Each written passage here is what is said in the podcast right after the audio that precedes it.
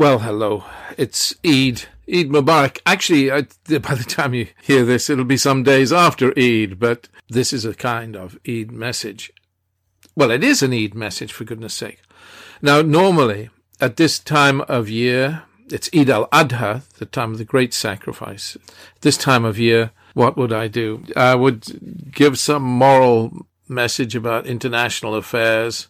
But I don't know about you.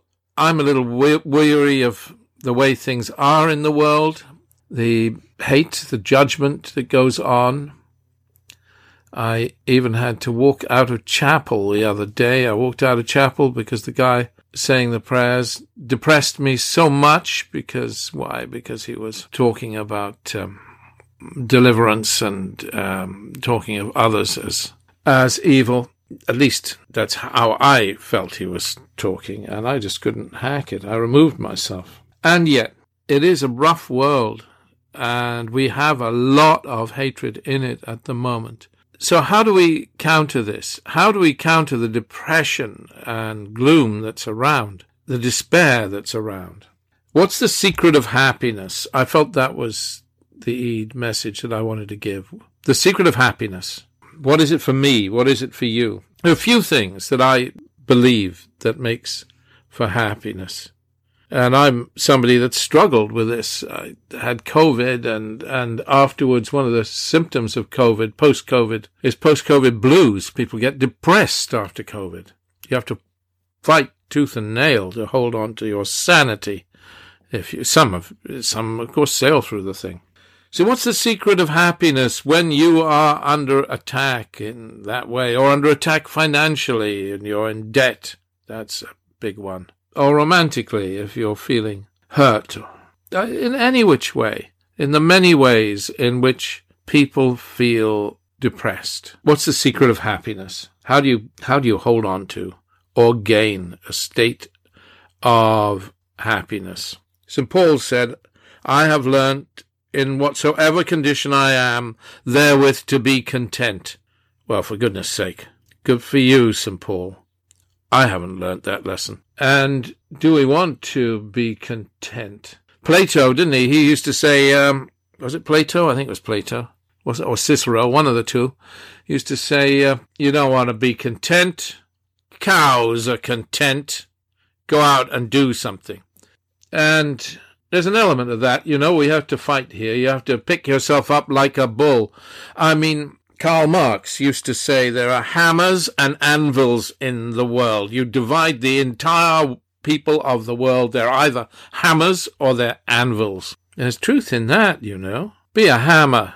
Make a difference. What was that guy? I forget his name now, but my wife Veronica always quotes him. Uh, no person made greater mistake than he who did nothing because he could only do a little.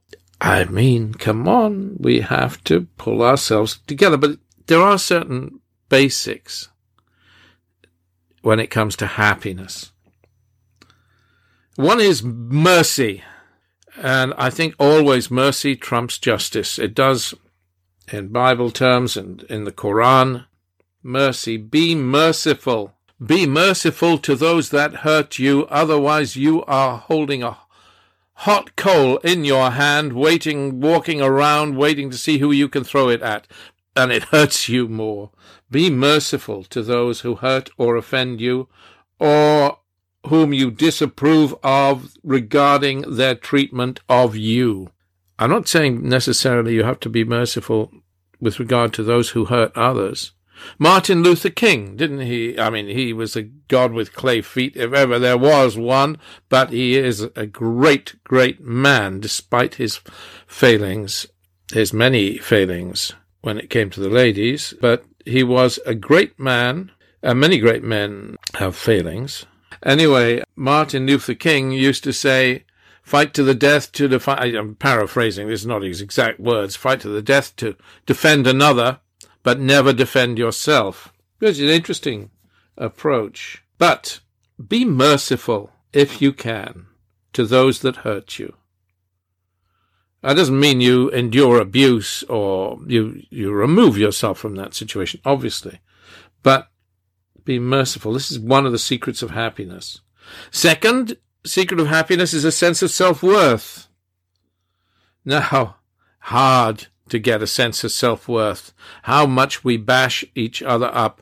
Dear friend of Veronica's and mine, Amanda, sort of related by marriage, distant relation by marriage to Veronica, was dying of a kind of cancer, uh, bowel. bowel cancer. And she, the day before she died, we were with her and she said to me, my legacy for you, William, is never criticize yourself because there are plenty of others that will do that for you. Amanda was right. Every time I bash myself, I try and remember Amanda. We need a sense of self-worth. We're very bad at that in the West, particularly. We're bad at praising each other. The Arab world, they're much better at praising one another. So if you cannot value yourself, then fish for compliments or spend time in the company of those that value you. Don't waste time in the company of those that are going to criticize you. Step aside from them and spend time in the company of those that love you and will praise you up and give you love and appreciate you. Because we really need a sense of self-worth in this broken world. And there's another thing. Third way, secret of happiness, smile. Ah, even if you're going through the valley of the shadow of death, smile through gritted teeth. You know the old bug- bubblegum thing with the soldiers in the First World War. I've said it before. But the Amer- American GIs were issued with bubblegum because it kept their mouths moist, because fear is associated with a dry mouth. Honestly, that was why the generals decided to issue bubblegum to the troops to make give them courage, to, to, so they wouldn't have a dry mouth and so it wouldn't feed on their.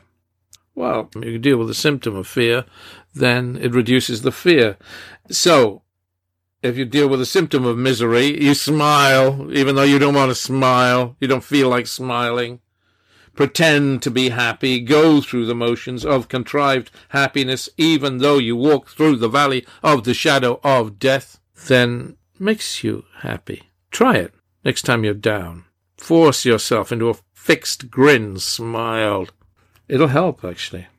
Another thing that helps is selfless love. I mean, doing it, practicing it, and not the love that demands something in return. I'm talking about selfless love. The love that is without expectation of reward. And express that selfless love if you can. It's empowering. It will strengthen you if you find opportunities to love without expectation of reward. You know, I mean, the, the, what's they say in the Bible? Perfect love casteth out fear. Perfect love does more than cast out fear. It casts out depression. So just give love and you will be helped because you are helping. You know how it is for us mostly. It's like the Arab proverb, my toothache is worse than a hundred dead in Jerusalem. But we have to switch that around and actually be selflessly loving because it helps us.